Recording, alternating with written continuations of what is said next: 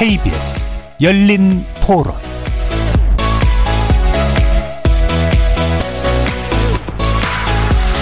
안녕하십니까. KBS 열린 토론 정준희입니다. 저는 이제 아이가 태어났을 때부터를 보는 게 맞을 것 같아서 그 전까지는 어느 정도 이제 결정할 권리가 있지 않을까. 우리나라는 음성적으로 횡행하지 않나요? 낙태 금지가 헌법 불일치라는 측면에서 법을 개정한다는 거는 낙태를 허용한다는 이야기인 거잖아요. 그러니까 저는 이제 그 부분에 동의를 안 하기 때문에 그 산모가 원치 않는 상황에서 아이를 낳아야 된다, 뭐 이런 상황이면 사실 그 이후에 현실도 별로 좋지 않을 거니까 좀 불쌍하긴 하지만 저는 좀 찬성이에요.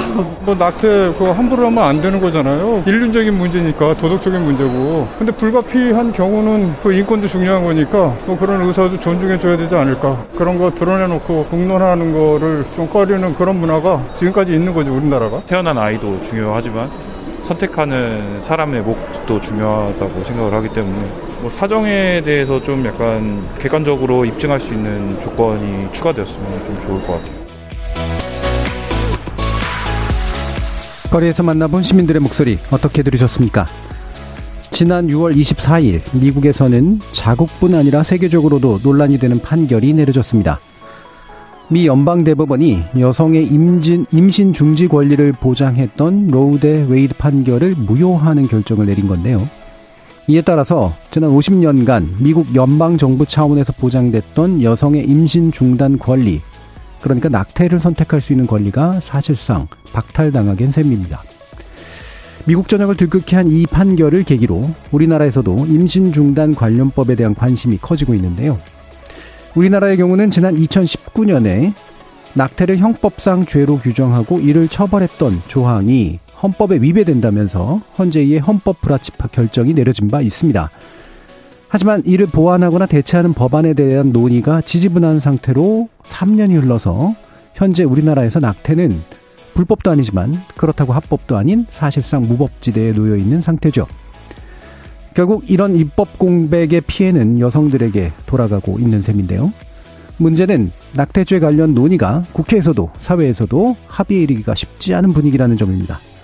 오늘 KBS 열린 토론은 입법 공백 속에서 우리나라의 여성의 임신 중단권, 그 현주소는 어디에 있고 관련 논의는 어떻게 진행시켜야 할지 세 분의 전문가와 함께 살펴보는 시간 갖도록 하겠습니다. KBS 열린 토론은 여러분이 주인공입니다. 문자로 참여하실 분은 샵9730으로 의견 남겨주십시오. 단문은 50원, 장문은 100원의 정보 용료가 붙습니다. KBS 모바일 콩과 유튜브를 통해서도 무료로 참여하실 수 있고요. 모바일 콩을 통해서는 보이는 라디오로도 만나실 수 있습니다. 시민 논객 여러분의 뜨거운 참여 기다리겠습니다. KBS 열린 토론 지금부터 출발합니다. 살아있습니다. 토론이 살아있습니다.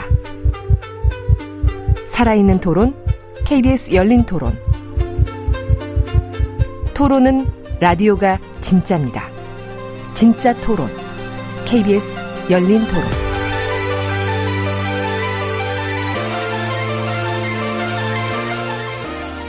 오늘 KBS 열린 토론 함께해 주실 세 분 소개해드립니다. 먼저 낙태죄 전면 폐지를 주장하고 계십니다. 용혜인 기본소득당 의원 나오셨습니다. 네, 안녕하세요. 기본소득당 용혜인입니다. 자, 그리고 태아의 생명권과 선택권 쪽을 좀 더 강조하고 계신 분이죠. 연치현 변호사 자리하셨습니다. 네, 안녕하세요. 연치현 변호사입니다.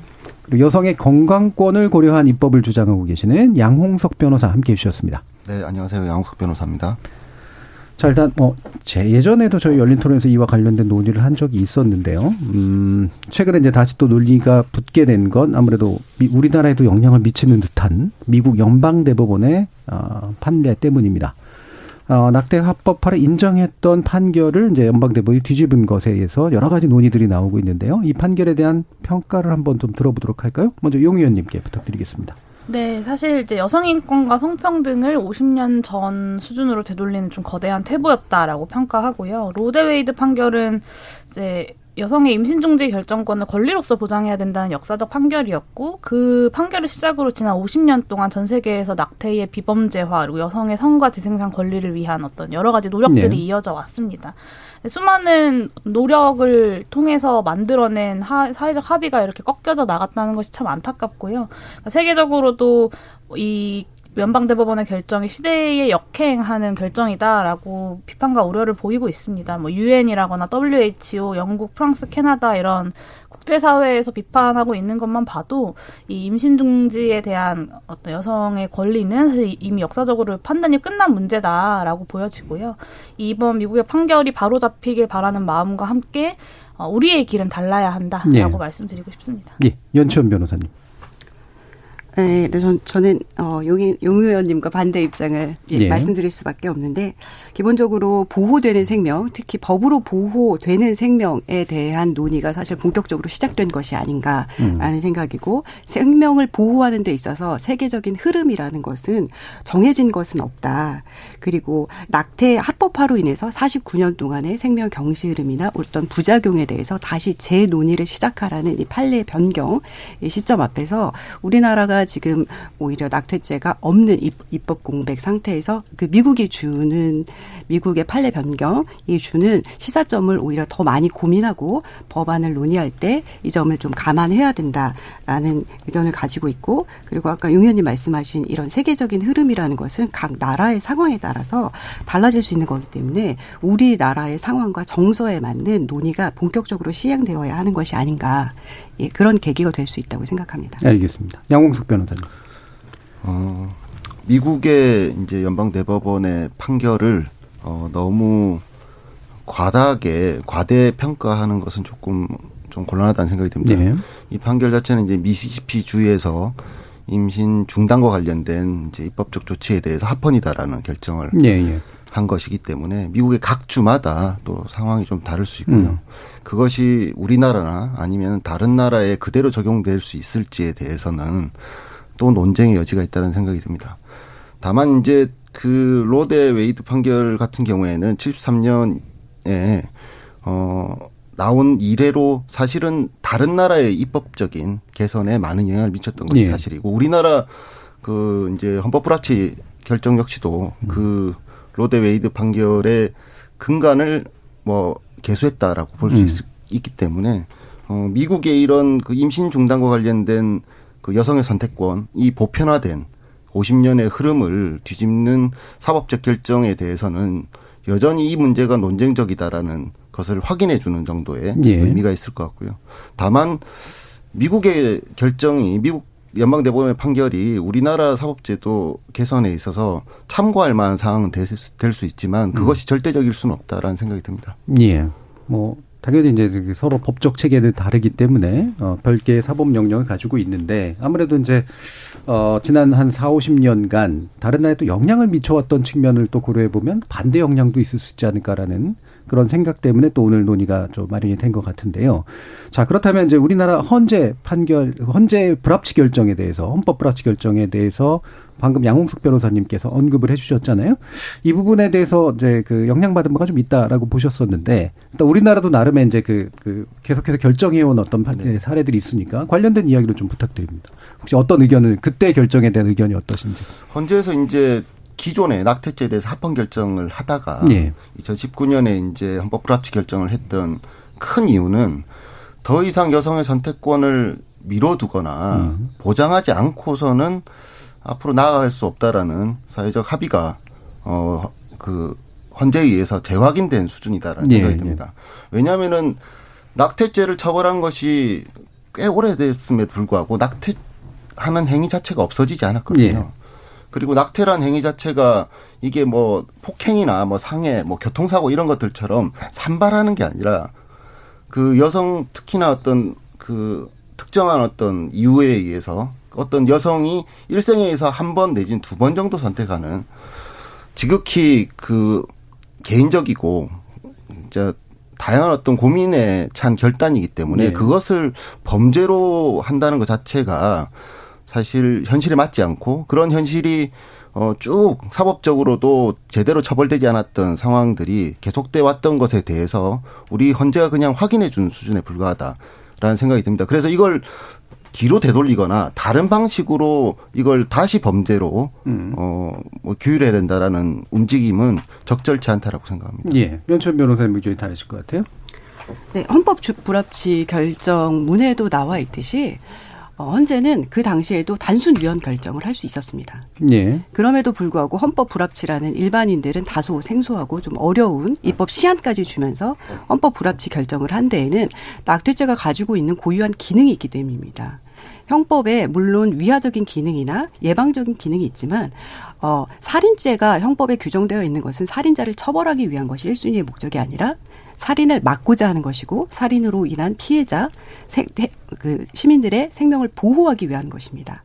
낙태죄가 재헌할 때 형법이 만들어질 때부터 계속 논의가 있어 왔음에도 불구하고 태아의 생명을 보호하여야 하고 이 보호되는 질서를 구축하여야 한다는 그 기능은 여전히 변함이 없고 그 기능을 지켜야 한다는 차원에서 낙태죄가 있어야 하고 헌법재판소는 결정을 할 때 입법 재량의 한계를 두면서 그 입법 재량의 한계를 최대한을 22주 정도 태아의 독자 생존이 가능한 시기 예. 이후의 낙태죄에 대해서는 손대지 말라는 듯한 뉘앙스를 가진 문구를 이미 집어넣습니다.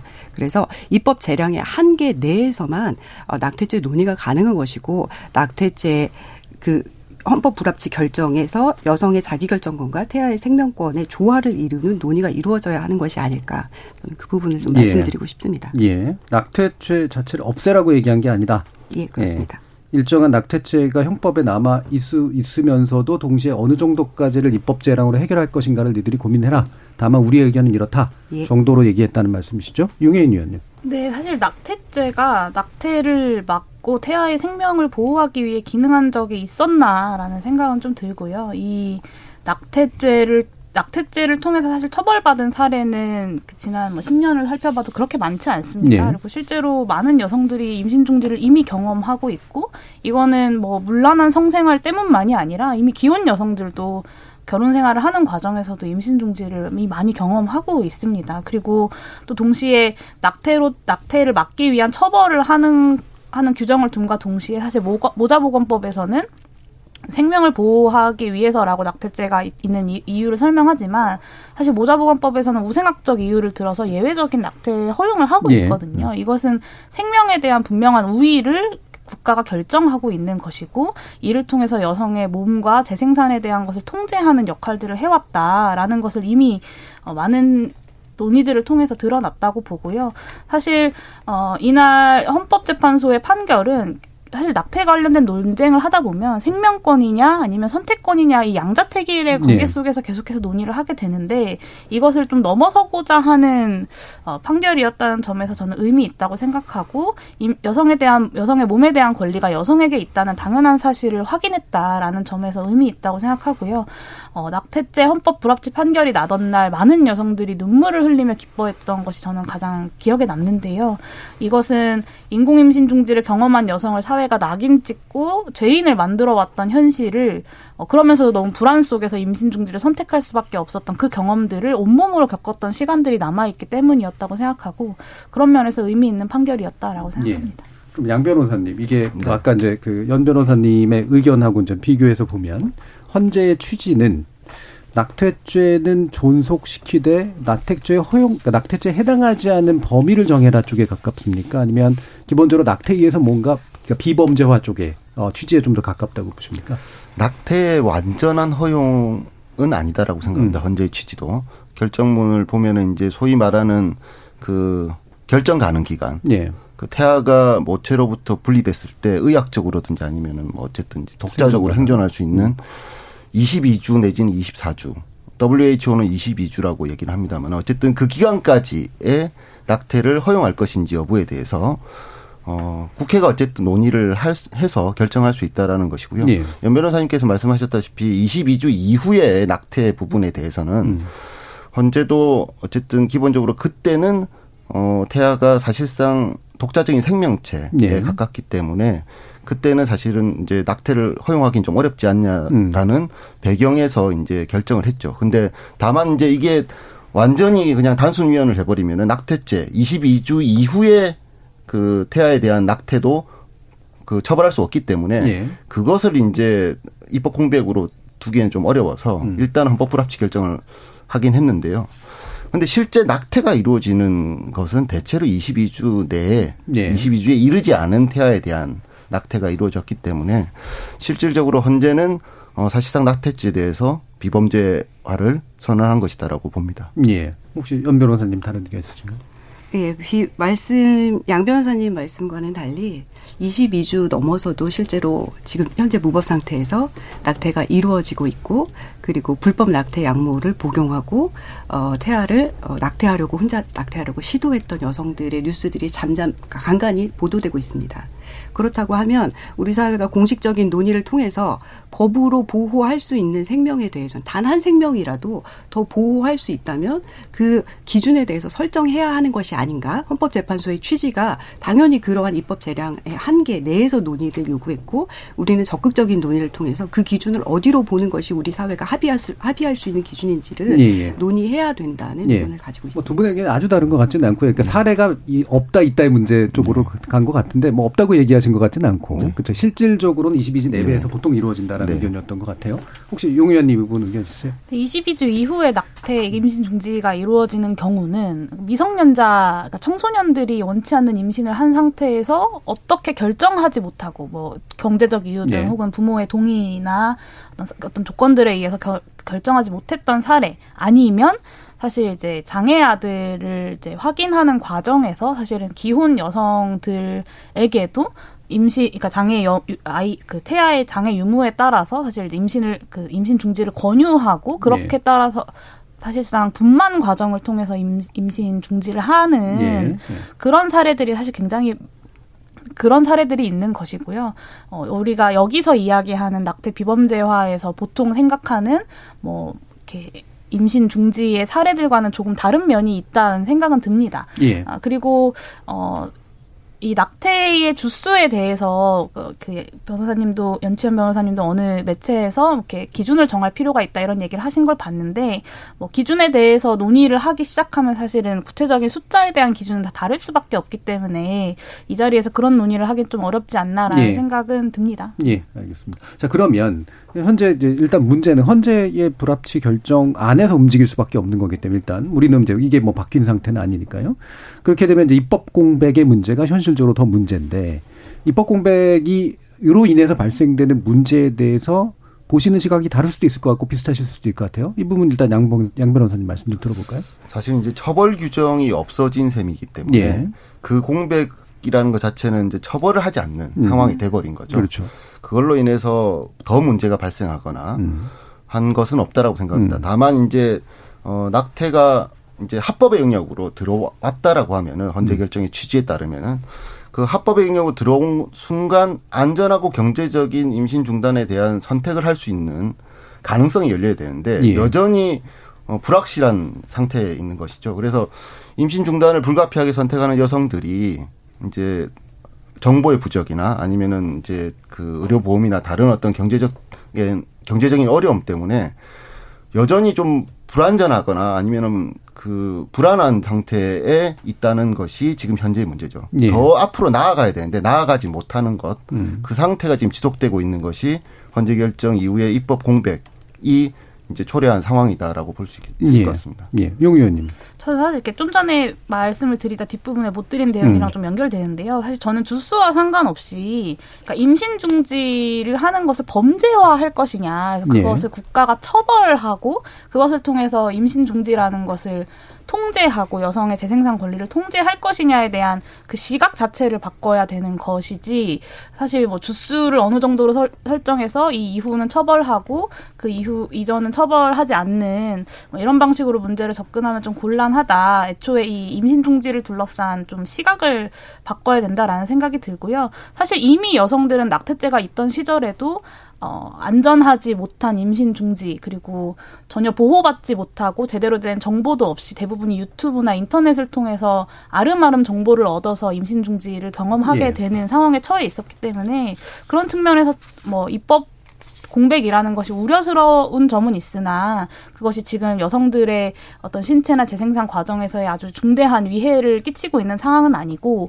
오히려 그런 여성들도 계세요. 그러니까 저희가 이제 낙태죄 관련돼서 이야기들을 좀 듣고 청취하는 과정들을 거치다 보면 정부의 안이나 아니면 국민의힘에서 내놓은 안들이 입법되느니 차라리 입법 공백 상태가 낫다고 느껴진다라고 이야기하시는 분들이 계실 정도로 좀 이 임신 중지에 대한 논의가 여전히 좀 처벌에 대한 관점에서만 머물러 있는 것이 저는 가장 큰 문제인 것 같습니다. 예, 연 변호사님. 네, 아까 용혜인 의원님 말씀하신 것과 관련해서 예, 주수 22주 이내에서 대부분의 낙태가 이루어지고 22주 넘어간 낙태의 경우는 아주 예외적인 것이기 때문에 예. 그것은 처벌로 해결할 것이 아니다라는 말씀으로 저는 알아들었는데 예. 아까 말씀드렸듯이 태아의 생명이라는 법익이 보호되기 위한 마지노선이 있어야 하고 단 한 건이라도 그걸 넘어간 소수라도 태아의 생명이 침해되지 않아야 할 생명이 기준이 있음으로써 침해되지 않을 수 있는 생명이 침해된다면 어떤 기준은 법으로 정해야 되고 형법에는 보충성의 원칙이라는 것이 있는데 태아의 생명권을 보호하기 위한 다른 보충적인 입법이 전혀 없는 상태에서 형법만을 드러냄으로써 여성의 처벌을 면하고자 하면 결국 태아의 생명 권이라는 헌법상 기본권으로도 인정되는 생명이 그냥 무참히 살해되고 그것이 죄가 안 되는 아무것도 아닌 상태가 되는 것이고 그것을 통해 생명에 대한 인식이나 도덕 기준이 가치가 하락될 수밖에 없다. 그것은 명백하다. 그렇다면 기준을 안 정하는 것만이 능사인가에 대한 논의를 좀 해보고 싶습니다. 예. 예. 그리고 또 말씀드리고 싶었던 것은 아까 우생학적 기준 말씀하셨는데 예. 그래서 독일에서는 주수의 기준을 두면서 우생학적 기준을 낙태 허용 사유에서 빼버리는 이런 법 개정을 이루거든요. 그래서 적극적인 논의를 통해서 문제가 있다. 다면 그 문제를 개선하는 형태로 그렇지만 기준을 두고 생명을 보호하고 그렇지만 여성의 자기 결정권이 어느 범위 내에서 기준을 둔 상태로 가이드라인 안에서 이번에 미국 낙태죄 판결에서도 질서 있는 자유. 라는 용어를 사용했거든요. 예. 그런 것들이 서로 이렇게 논의되고 허용되는 그런 질서가 만들어졌으면 좋겠다는 의견을 말씀드립니다. 예. 사실 입법 공백을 바라보는 눈도 조금씩은 좀 다르시긴 하고요. 그래서 당연히 해법도 조금씩 다를 것 같기는 합니다만 일단은 일종의 이제 그 뭔가 아무 부작위 상태죠. 아무것도 안 하고 있는 그 국회는 왜 그런 걸까? 관심이 없어서인가? 눈치를 봐서인가? 일단 국회에 계신 분의 의견 한번 들어보죠. 네. 저는 사실 굉장히 좀 답답하거든요. 예. 그러니까 낙태죄라는 것에서 좀 논의가 한정되어 있다 보니까 예. 이것이 태아의 생명권이 중요하냐 아니면 여성의 선택권이 중요하냐 이 이분법적인 사고방식을 벗어날 수가 없고 또 그러다 보니 이 국회의원들이 아무래도 이런 좀 첨예하고 예민한 문제들은 좀 피해가고 싶어 하는 것이 아닌가라는 네네. 생각도 좀 들고요. 또 최근에는 원구성 협상이 공전하고 있는 상황에서 국회 자체가 사실 공백이 되어버린 상황이어서 좀 참으로 좀 송구스럽다라는 생각이 좀 들고요.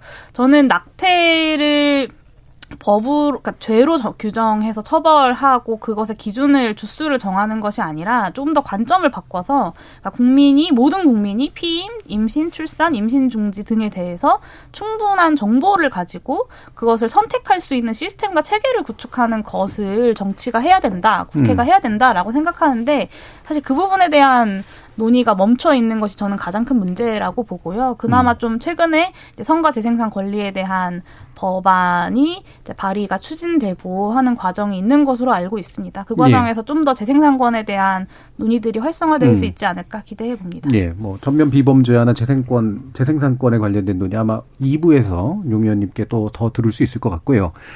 국회에서 공전되고 있는 이유, 연치현 변호사님 어떤 거라고 보시나요? 이게 이제 용 의원님이 말씀하시는 분야가 가장 첨예한 대립이죠. 왜냐하면 이 헌법의 불합치 결정이 나오게 된 것이 기본권과 기본권의 충돌이 있었기 때문이고 헌법재판소에서는 이것을 실제적 조화의 원칙에 따라 최적화할 수 있는 기준을 마련해라. 예. 라는 입법 재량의 한계를 두었는데 한 기본권 간의 충돌의 문제를 조화적 해결이 아니라 예. 다른 기본권을 무시하는 형태 태아의 생명권이라는 기본권은 무시하는 형태로 여성의 기본권을 보장해달라라고 한다면 사실 논의가 이루어지기 어렵지 않나 대안이 마련되기 어렵지 않나라는 말씀을 드릴 수밖에 없고 그래서 더 나아가기는 논의가 나아가지 못하고 있는 것이 아닐까 그러니까 그릇된 가치의 대결이 아니라 그러니까 그 잘못 설정된 대결이 아니라 헌법이 보장하는 두 가지 서로 다른 기본권 사이의 충돌의 문제이기 때문에 결국 조정을 해야 될 수밖에 없는 문제다. 예. 양홍석 변호사님. 이제 국회에서도 2019년 결정 이후에도 이제 모자보건법이나 형법 개정안들이 일부 나왔었고요. 예. 이제 임기 만료로 이제 국회가 바뀌면서 지금도 이제 몇 가지 법률들이 나와 있는 걸로 알고 있습니다. 여전히 이제 논의 중에 있다라는 생각은 드는데 이게 이제 결정 가능 기간 중에 임신 중단을 어떻게 어떤 요건 하에서 허용할 것인지 그리고 여성의 선택권을 어디까지 보장할 것인지와 관련해서 이제 경제적, 사회적 사유에 의한 임신 중단을 허용할 것인지에 대한 문제에 있어서 이념적, 종교적 이유에 따른 이제 다양한 입장 차이가 있을 수 있고요. 여성의 건강이나 아니면 태아의 그 어떤 독자 생존과 관련해서 여러 가지 입장이 있을 수 있다는 생각이 듭니다. 이거를 조정하는 것 자체가 매우 어려운 것이고 선택을 해줘야 되는데 선택에 따른 책임을 이제 국회에서 의원님들이 지셔야 되는데 그 선택에 반대하는 분들로부터 비난을 피하기 어려우니까 자꾸 선택을 미루는 게 아닌가라는 생각이 듭니다. 근본적으로는 어쨌든 헌재 결정으로 인해서 낙태죄 자체가 없어진 상황, 이 상황 자체가 대단히 지금 문제가 있는 상황. 문제가 막 발생해서 당장 어떻게 입법적 조치가 없으면 큰일 나는 상황은 아니기 때문에 자꾸 미뤄지는 게 아닌가라는 생각이 들고 누구도 지금 고양이 목에 방울 다는 걸 지금 거부하고 있는 그런 상황이 계속되고 있지 않나라는 생각이 듭니다. 그러니까 뭐 사실 국회 입법에서는 뭐 여러 가지 뭐 방식들이 있지만 특히 이제 이런 것처럼 이제 여론의 어떤 전반적인 크기가 굉장히 중요한 사회적 합의라고 흔히 얘기되는 부분에 있어서 사실 여전히 의미 있는 소수가 그 이상의 강한 목소리를 내는 상황이 사실 입법자로서는 굉장히 부담스러운 상황일 수밖에 없는 것 같거든요. 네, 그 때로는 또 완전히 도덕화되기도 하고 종교화되기도 하고 이제 그러니까요. 기본적으로 연 변호사님은 이 문제가 어떤 식으로 접근돼서 해결되는 게 옳다고 보시나요? 저는 사회적 합의는 찬반 양론의 토론을 통해서 대안 마련을 통해서 해결되어야 한다고 생각합니다. 예. 그런데 낙태죄 폐지를 주장하는 입장 쪽에서는 대안은 없다라고 하시기 때문에 더 이상 논의가 어려운 것이고 조정을 안 하려고 한다. 예, 국회에서도 마찬가지로 양쪽의 어떤 입장에 따르는 모양새를 취하게 되기 때문에 대안 마련이 쉽지 않고 그렇기 때문에 결국은 국회에서도 사실 낙태죄 이제 발의하시면 이거 지금 더 논의하면 공청회 앞두고도 그런 일이 있었다고 해요. 공청회 하면 뭐 큰일 난다. 이거 어떻게 할 거냐. 낙태죄 계속 남기면 어떻게 해버리겠다. 뭐 이런 전화를 받으셨다는 얘기도 들었었는데 그런 식으로 너무 첨예한 입장 대립이기 때문에 대안을 마련하기 위한 논의가 되어야 되는데 대안 없다 하고 시작하면 미국처럼 50년 가서나 해결될 수 있을지 미국에서도 계속 논의의 대립이 계속되고 있기 때문에 좀 그런 어려움이 계속될 수 있을 것 같아요. 그러니까 절충하려는 입장에서 보면 말 그대로 이제 여성의 자기결정권만을 강조하는 입장은 절충하려 하지 않는다로 보실 수도 있을 것 같은데 실제로 외로 더 크게 들리는 목소리는 반대편에서 절충하지 말자라는 그 의견이 더 크게 들리거든요. 혹시 그런 것들은 못 느끼시나요? 그게 이 입장에 계시면? 저도 사실은 뭐 주수에 대해서 얘기하는 것에 대해서 태아의 생명을 그럼 포기하는 것이냐라고 얘기하시고 사실 그런데 반대로 미국에서 이번에 판례에 나온 걸 다 보시지 못하셨을 것 같은데 이제 말씀드리면 오히려 여성의 자유이익 그 미국에서도 주수로 결국은 제안을 했었잖아요. 여성의 자유이익과 태아기 생명에 대한 국가이익 사이의 충돌에서 여성의 자유이익을 보장하는 쪽에서는 태아의 생명에 대한 이익을 옹호하려는 시도조차 하지 않았다. 그리고 오히려 그 반대로 임신의 임의적인 시점이 지날 때까지 태아의 생명을 보호하기 위한 생존할 권리가 아예 없는 상태로 만들어달라라는 시도가 계속 있었다.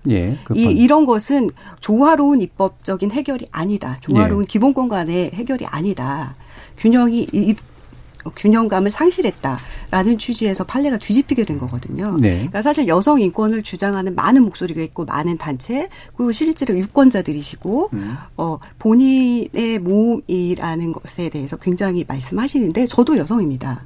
그럼에도 불구하고 태아의 생명권에 대해서는 태아도 성장하고 있고 기본권을 가지고 있음에도 불구하고 이것에 대해서는 균형감 있게 논의가 되고 있는지 에 대한 얘기를 드릴 수밖에 없고 그 차원에서는 헌법재판소도 마찬가지로 두 기본권을 조화하라고 했는데 여성의 자기결정권을 혹시 우위에 두고 계속 이 법적 논의를 이어가려고 하고 있는 것은 아닌지를 말씀드립니다. 아까 말씀드렸듯이 우리 법제에서 태아의 생명권을 법제화해서 보호하고 있는 유일한 법이 형법과 모자보건법입니다. 자, 정 변호사님의 그 견해 속에서는 용 의원님은 이제 일방적으로 여성의 기본권만 주장하시는 입장이 된 것처럼 느껴져요. 예. 네, 저도 애기 엄마인데요.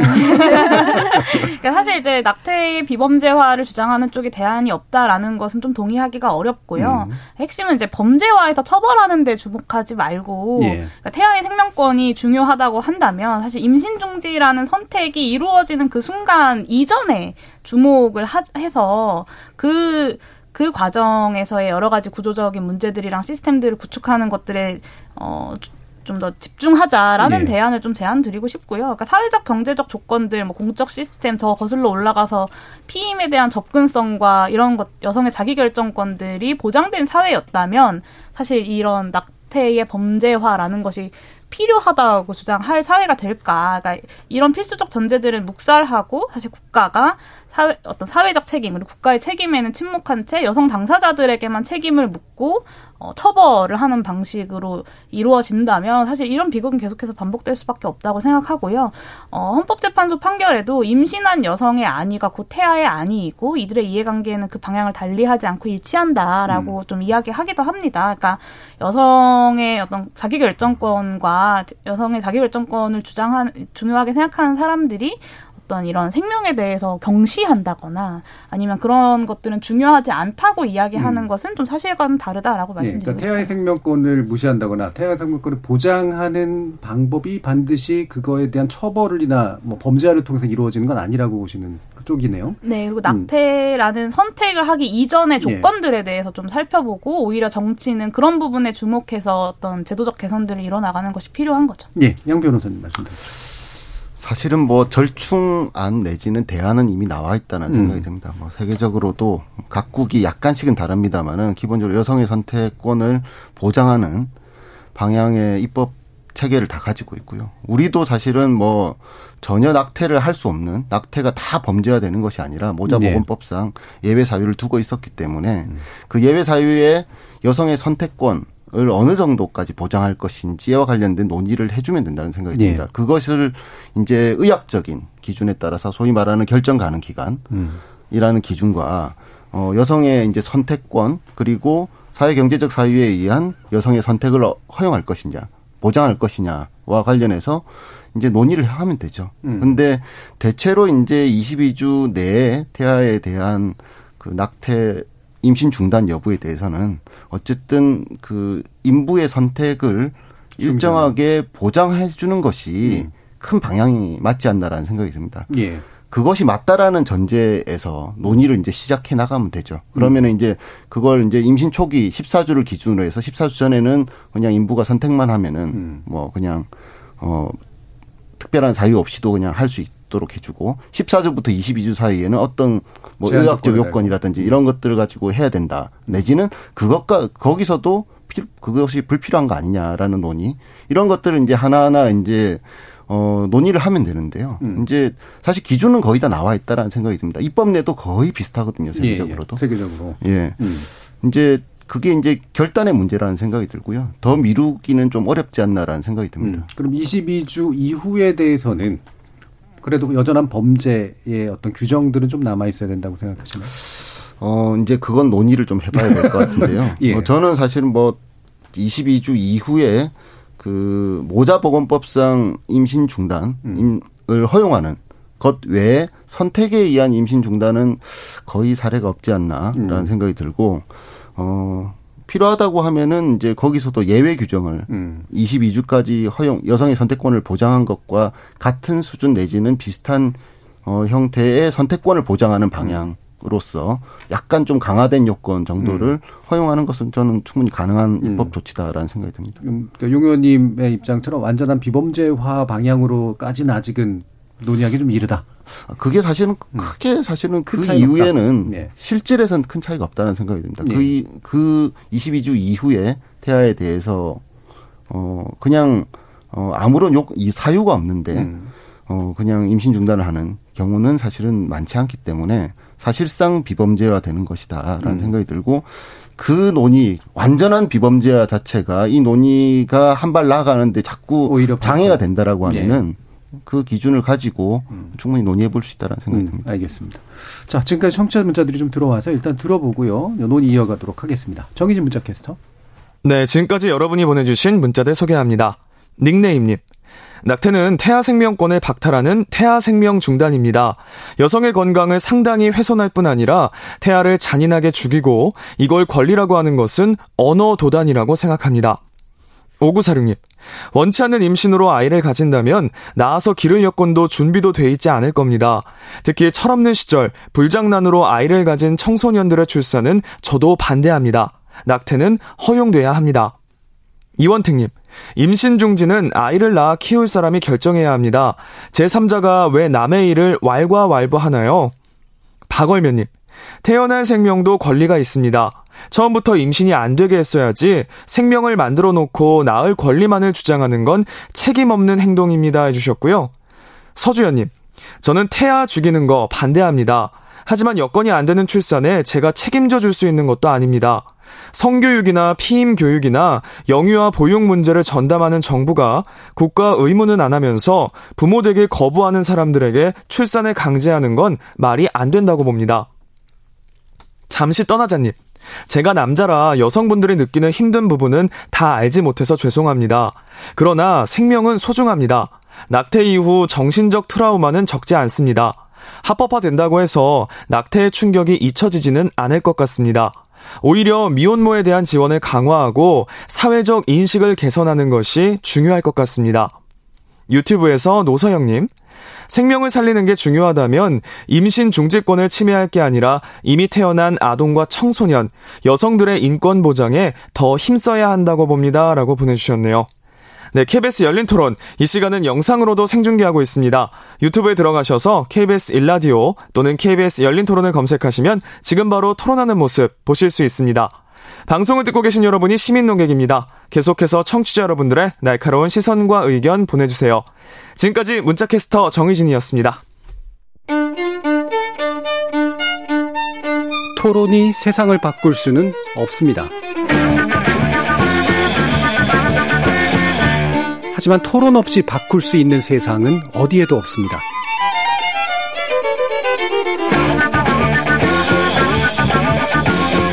세상의 선한 변화를 갈망하는 당신, 정답이 아니라 질문의 힘을 믿는 당신,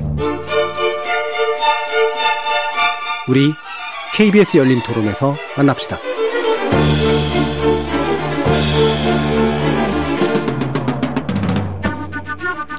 KBS 열린 토론, 우리나라 낙태죄 관련 논의의 현주소에 대해서 세 분과 함께 얘기 나누고 있는데요. 연치현 변호사, 양홍석 변호사, 용혜인 기본소득당 의원, 이렇게 세 분과 함께 하고 있습니다.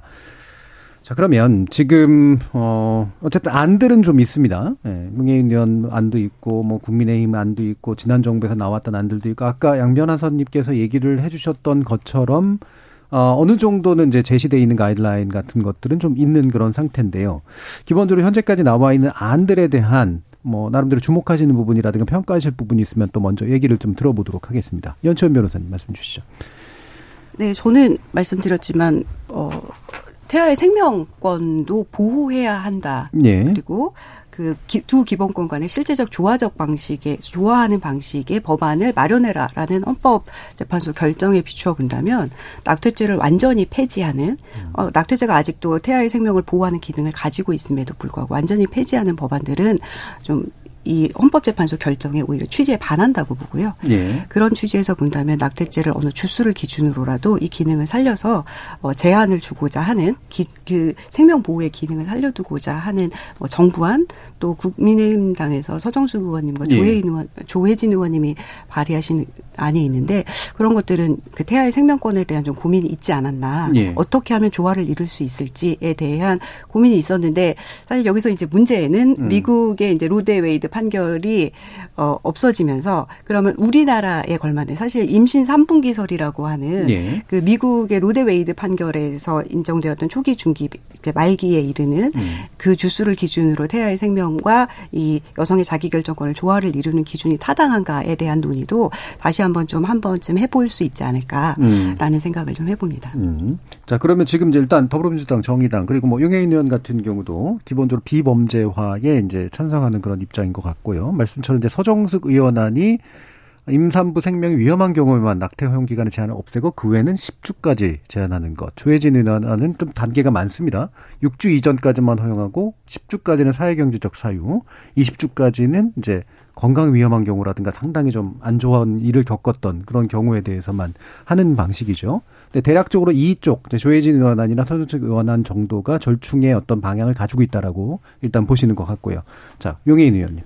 네, 사실 이 낙태죄 헌법불합치 판정 이후에 정부가 굉장히 늦게 입법 예고안을 발표를 했어요. 그리고 임신 주수와 사유를 제한하는 안이었고, 저는 낙태를 비범죄화해야 된다고 생각하는 사람이지만 뭐 논의 과정에서 정말 많이 이렇게 이야기가 오고 간다면 최소한 그러니까 20몇 주 정도 되는 기준을 세운다고 하더라도 형법으로 이것을 죄로 규정해서 처벌하는 것은 저는 이루어지지 않아야 된다라는 생각은 좀 듭니다. 그러니까 지금 뭐 임신 중지의 사유를 제한하고 있는 것은 모자보건법에서 이루어지고 있기 때문에 이것과 또 형법에서 이것을 범죄화시키는 것은 좀 다른 문제다라는 생각이 좀 들고요.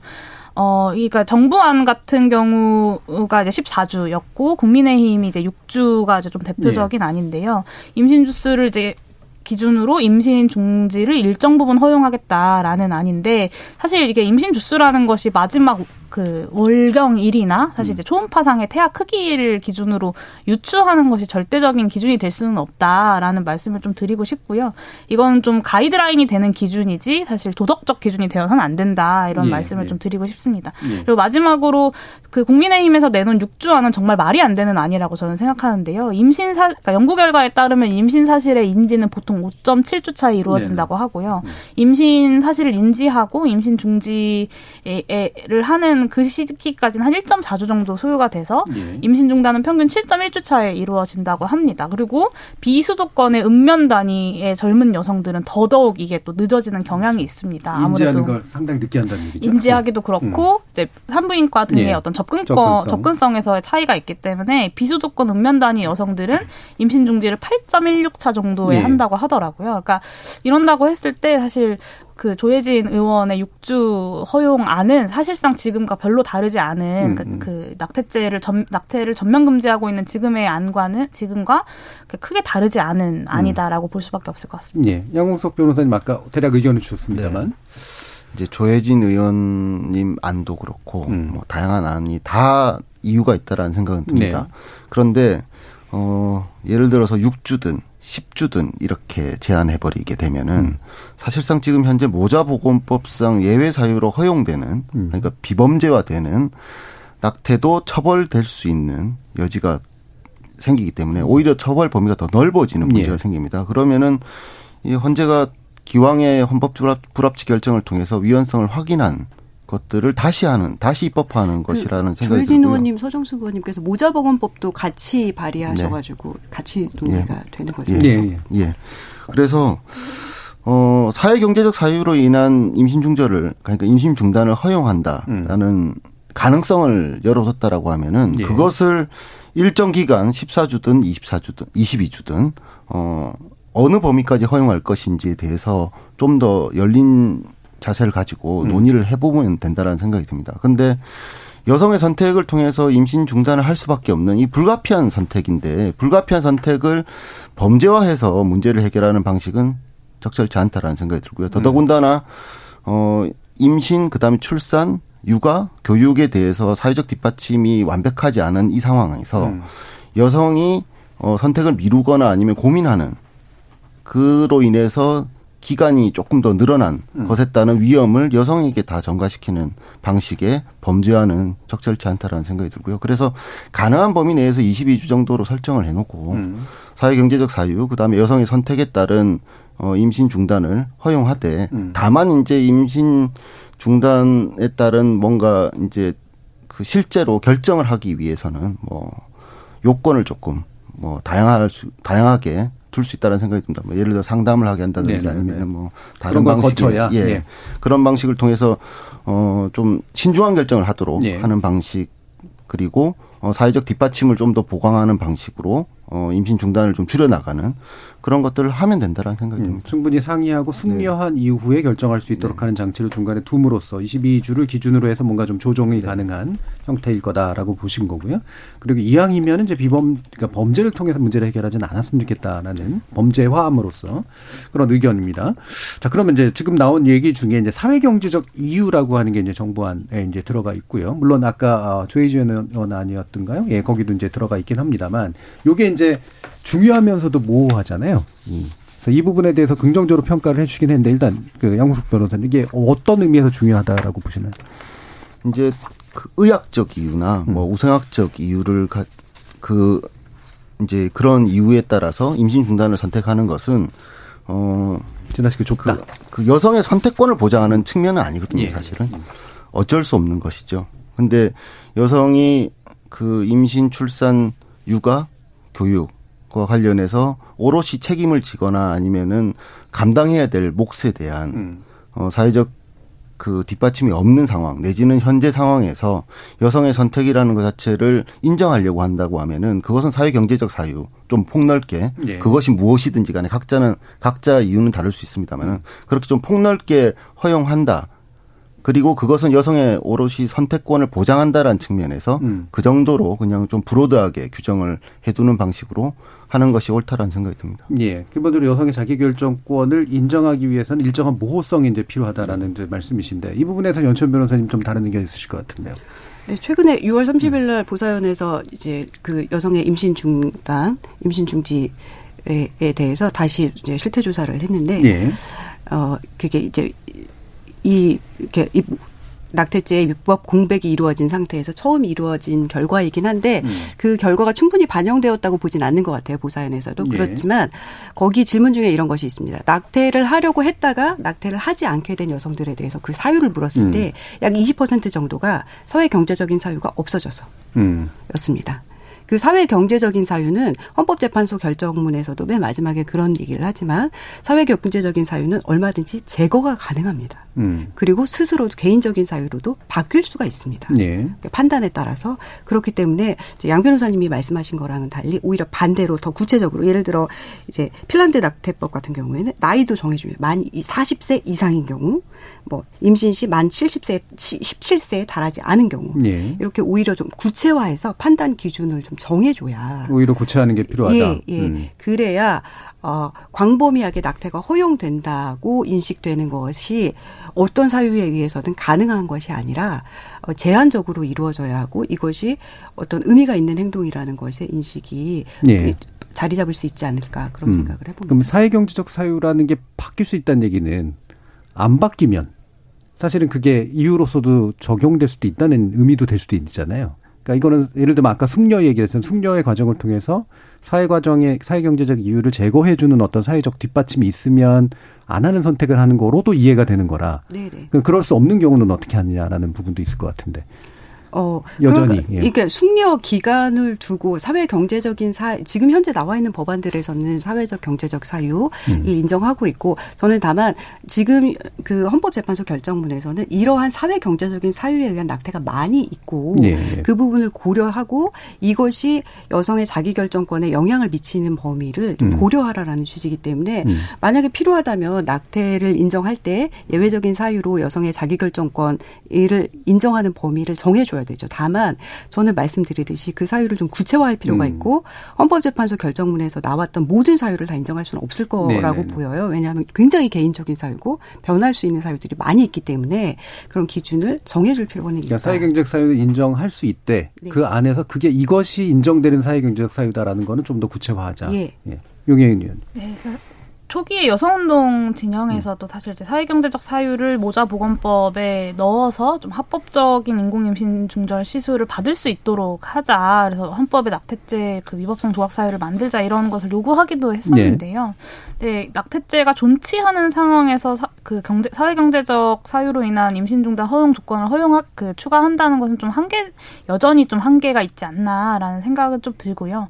그러니까 특정한 사유, 그러니까 사회경제적 사유로 임신 중지만을 허용하는 것은 사실 여전히 이제 국가가 어떤 권한, 여성의 성과 재생산 권리에 대한 통제의 권한을 가지고 승인하거나 거부할 수 있는 그런 권한을 준다라는 의미이기도 하기 때문입니다. 그리고 사회경제적 사유만으로는 설명할 수 없는 사실 다양한 여성들의 어떤 삶의 조건들이 삭제될 뿐더러 그 사유를 증명해야 된다는 점에서 사실 좀 현실적으로도 불가능하지 않을까라는 생각이 좀 들고요. 그리고 그 과정에서 임신 중지 시점이 지연됨으로써 여성들의 몸에 더 안 좋은 영향을 미칠 수도 있고 사생활이나 비밀의 자유가 좀 침해될 여지도 있다라고 보여집니다. 실제로 정부가 제출한 안에는 좀 사회경제적 사유가 충족되었음을 확인하는 요건을 언급하는 경우도 있기도 했고요.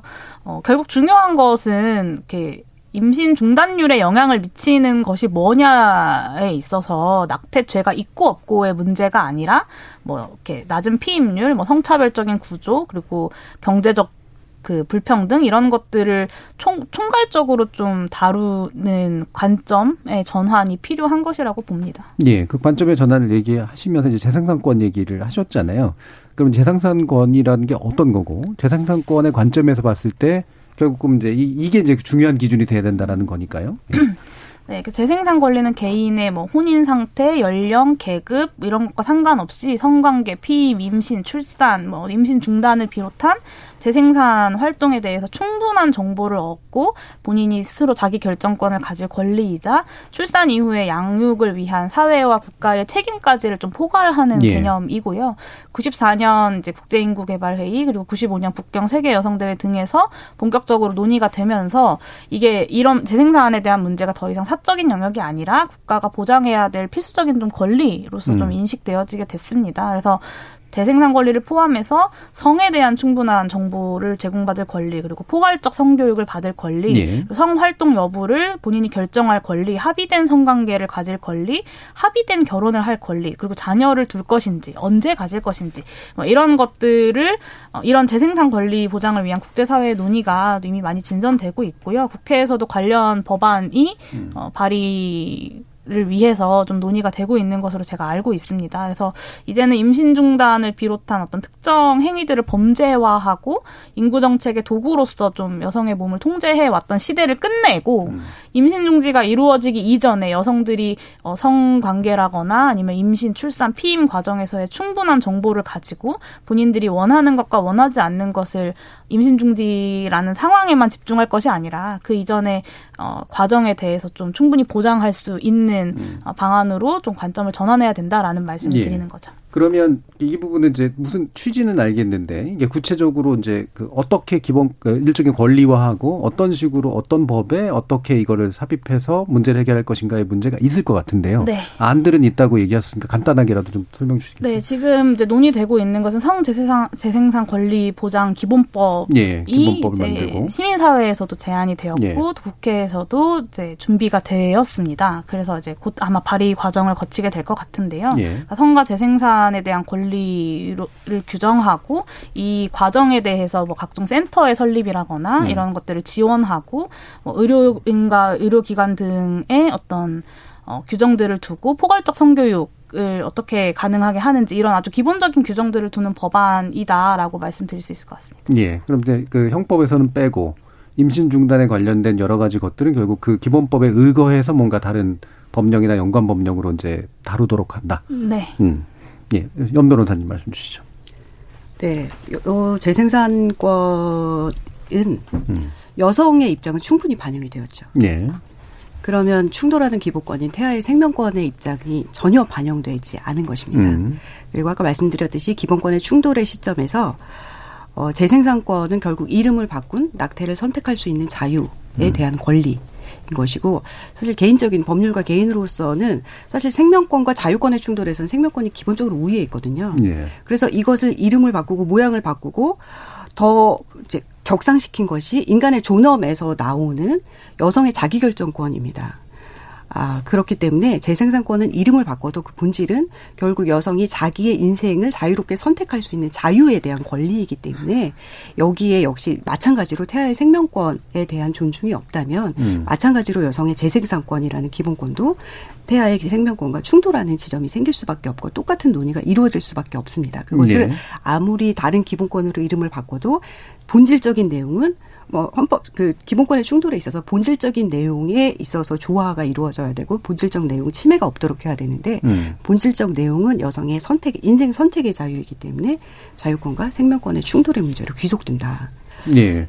그러니까 자기결정권에 한정되는 건 아닌 것 같아요. 말씀을 들어보면. 하지만 자기결정권적 요소를 확대한 것에 이제 불과해서 근본적으로는 생명권과 자유권의 충돌에 해당한다. 여전히 그거 안 바뀐다. 자, 양홍석 변호사님. 사실은 굉장히 논쟁적이죠. 예. 이 주제 자체가. 근데 논쟁에서 조금 벗어나서 실질적으로 낙태죄를 처벌해오긴 했습니다만은 실제 낙태죄로 처벌되는 케이스가 그렇게 많지 않았습니다. 저는 사회적으로 비범죄화 됐다라고 생각하고 그것을 이제 다시 확인하는 정도의 지금 단계에 있다라는 생각이 듭니다. 예.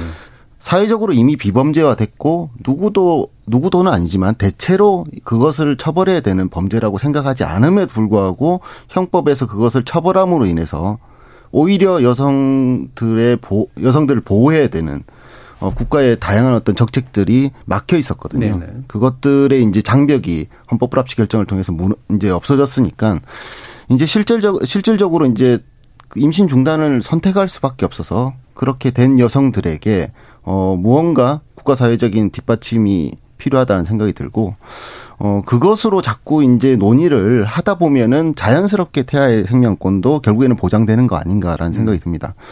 태아의 생명권 보장이 중요하다. 이념적으로 당연히 뭐 옳고 그것에 대한 이론은 없다라는 생각이 드는데요.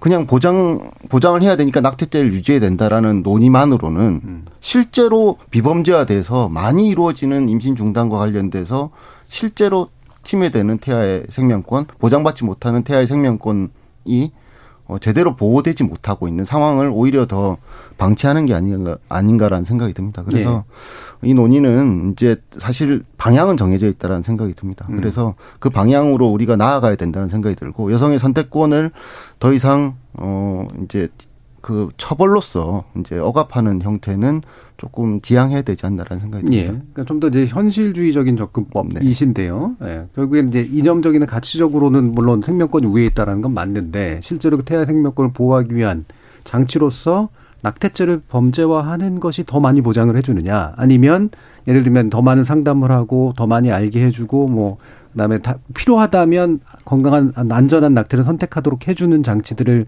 마련하는 게 더 나은 거냐에 대한 이제 의견이 있으신 거죠? 이 부분은 어떻게 생각하세요? 그 부분에 대한 답변이 미국 돕스 판결에 있다고 아까 말씀드린 것 같습니다.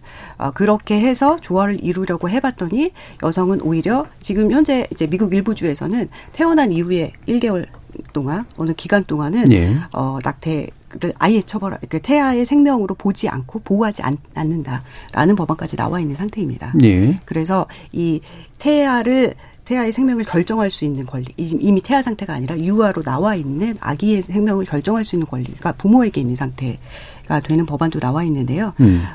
이 판결이 뒤집히게 된 이유가 이 조화를 이루려는 노력이 계속되는 것을 전제로 하는 겁니다. 예. 그렇다면 마지노선이 역시 있어야 되고 그 전제 안에서 다시 논의가 시작되어야 되고 그 논의가 있어도 우리가 형법에 실제로 처벌되지 않는 수많은 국가 질서를 유지하기 위한 규정들이 있습니다. 거의 뭐 몇십 년에 한 번 정도 적용되는 범죄들도 있고요. 그럼에도 불구하고 범죄로 남아있는 이유가 있습니다.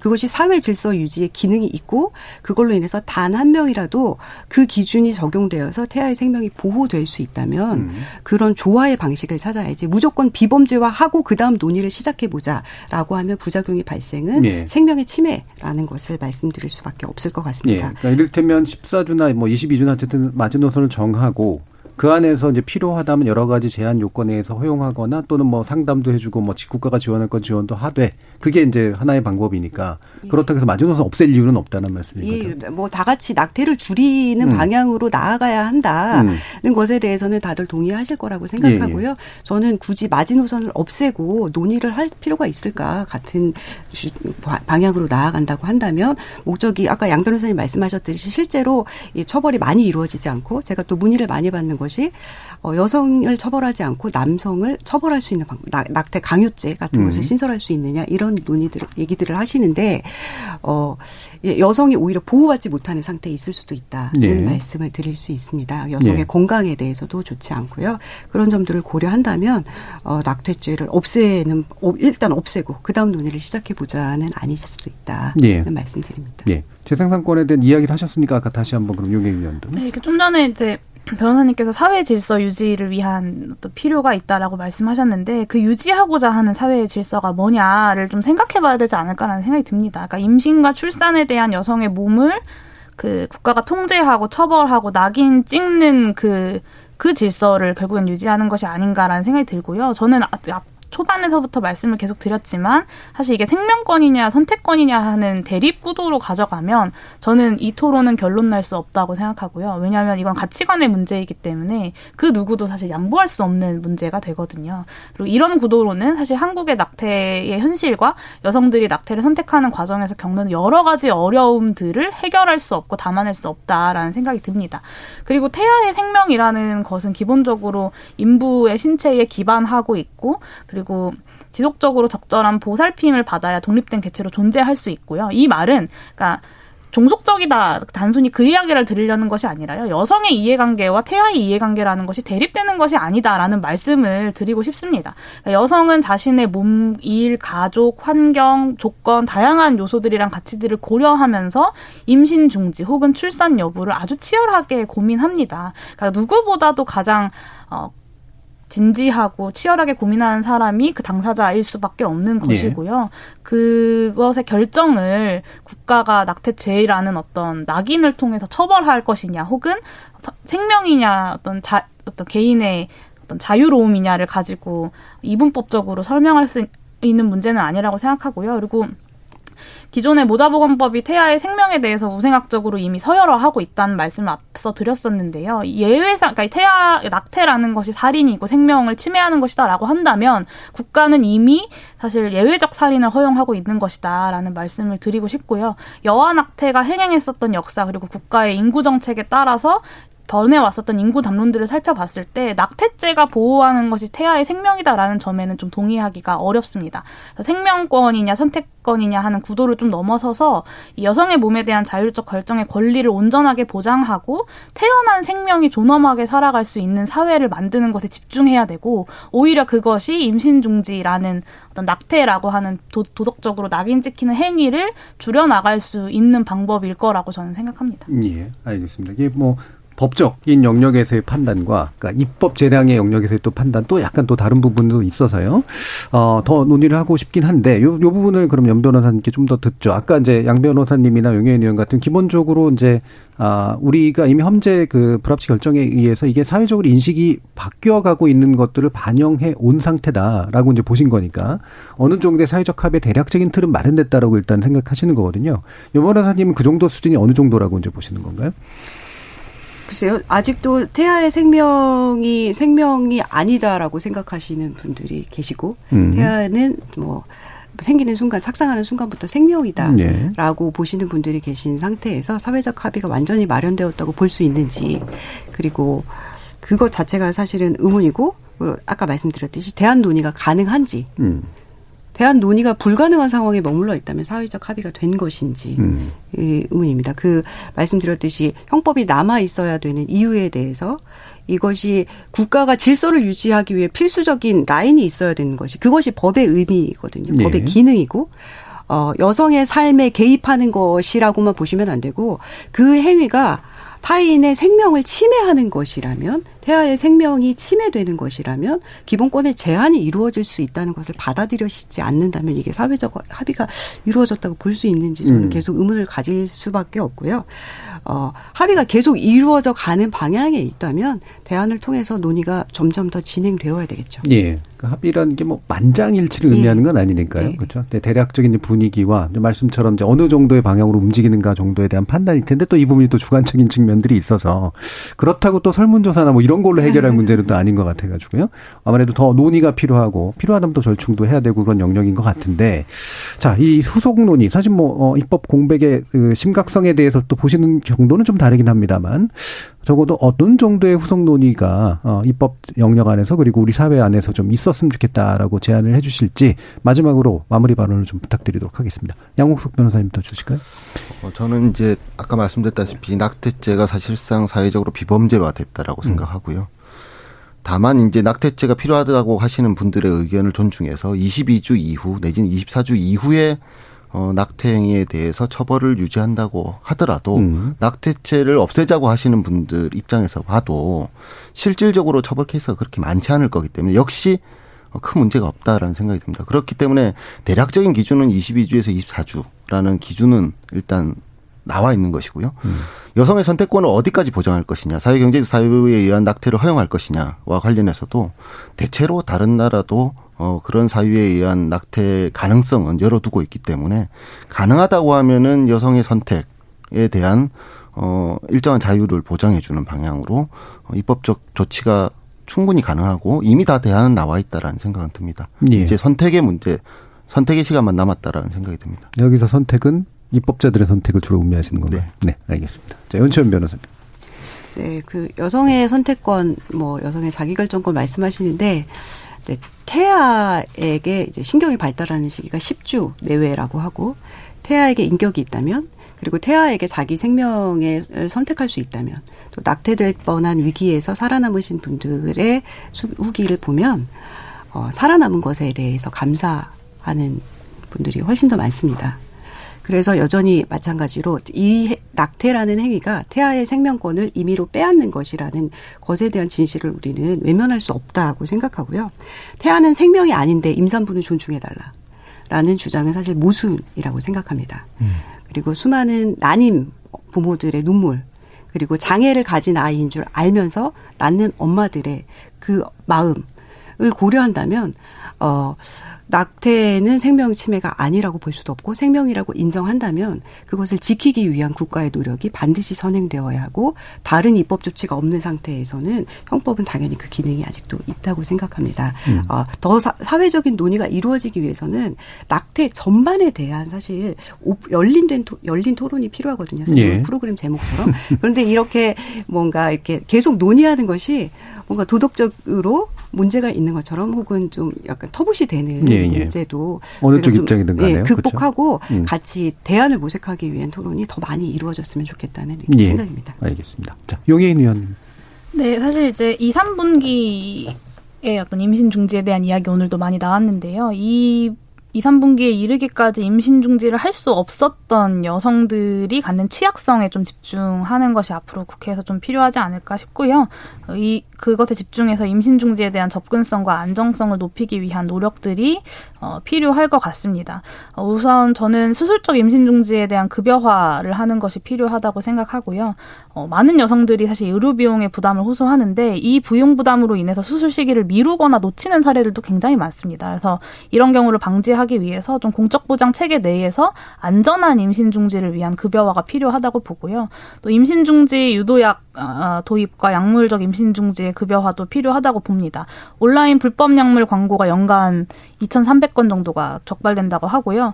저희 이제 그 미프진 도입 관련된 네. 저희 블로그 글에 매일매일 이제 댓글이 달립니다. 약 어디서 구하냐. 그러니까 이렇게 좀 음성화되어서 이게 정품인지 아닌지도 모르는 약물을 먹어가면서 임신 중지를 기도하는 여성들의 삶에 대해서도 좀 우리가 대안을 마련해야 되지 않을까 싶은 생각이 들고요. 그리고 임신 중단을 좀 필수 의료 서비스로 인정하고 적정 수가를 특정하는 방안들도 필요하고 또 임신 중단 상담 표준화와 의료인 교육 등 이 임신 중단 여성의 성과 재생산에 대한 권리 보장이랑 의료 접근성 제고를 위한 정책 과제들을 네. 좀 잘 점검하고 진행시키는 것이 네. 필요하다고 봅니다. 예. 막판에 아주 구체적인 안들을 막 쏟아주셔서 더 논의하고 싶은데 여기서 마무리를 지어야 될 것 같습니다. 오늘 세 분 어려운 토론 함께해 주셨는데요. 양홍석 변호사님 그리고 용혜인 기본소득당 의원님, 연치현 변호사님 세 분 모두 수고하셨습니다. 감사합니다. 감사합니다. 참여해주신 시민논객 여러분들께도 감사하다는 말씀 전합니다. 지금까지 KBS 열린 토론 정준이었습니다.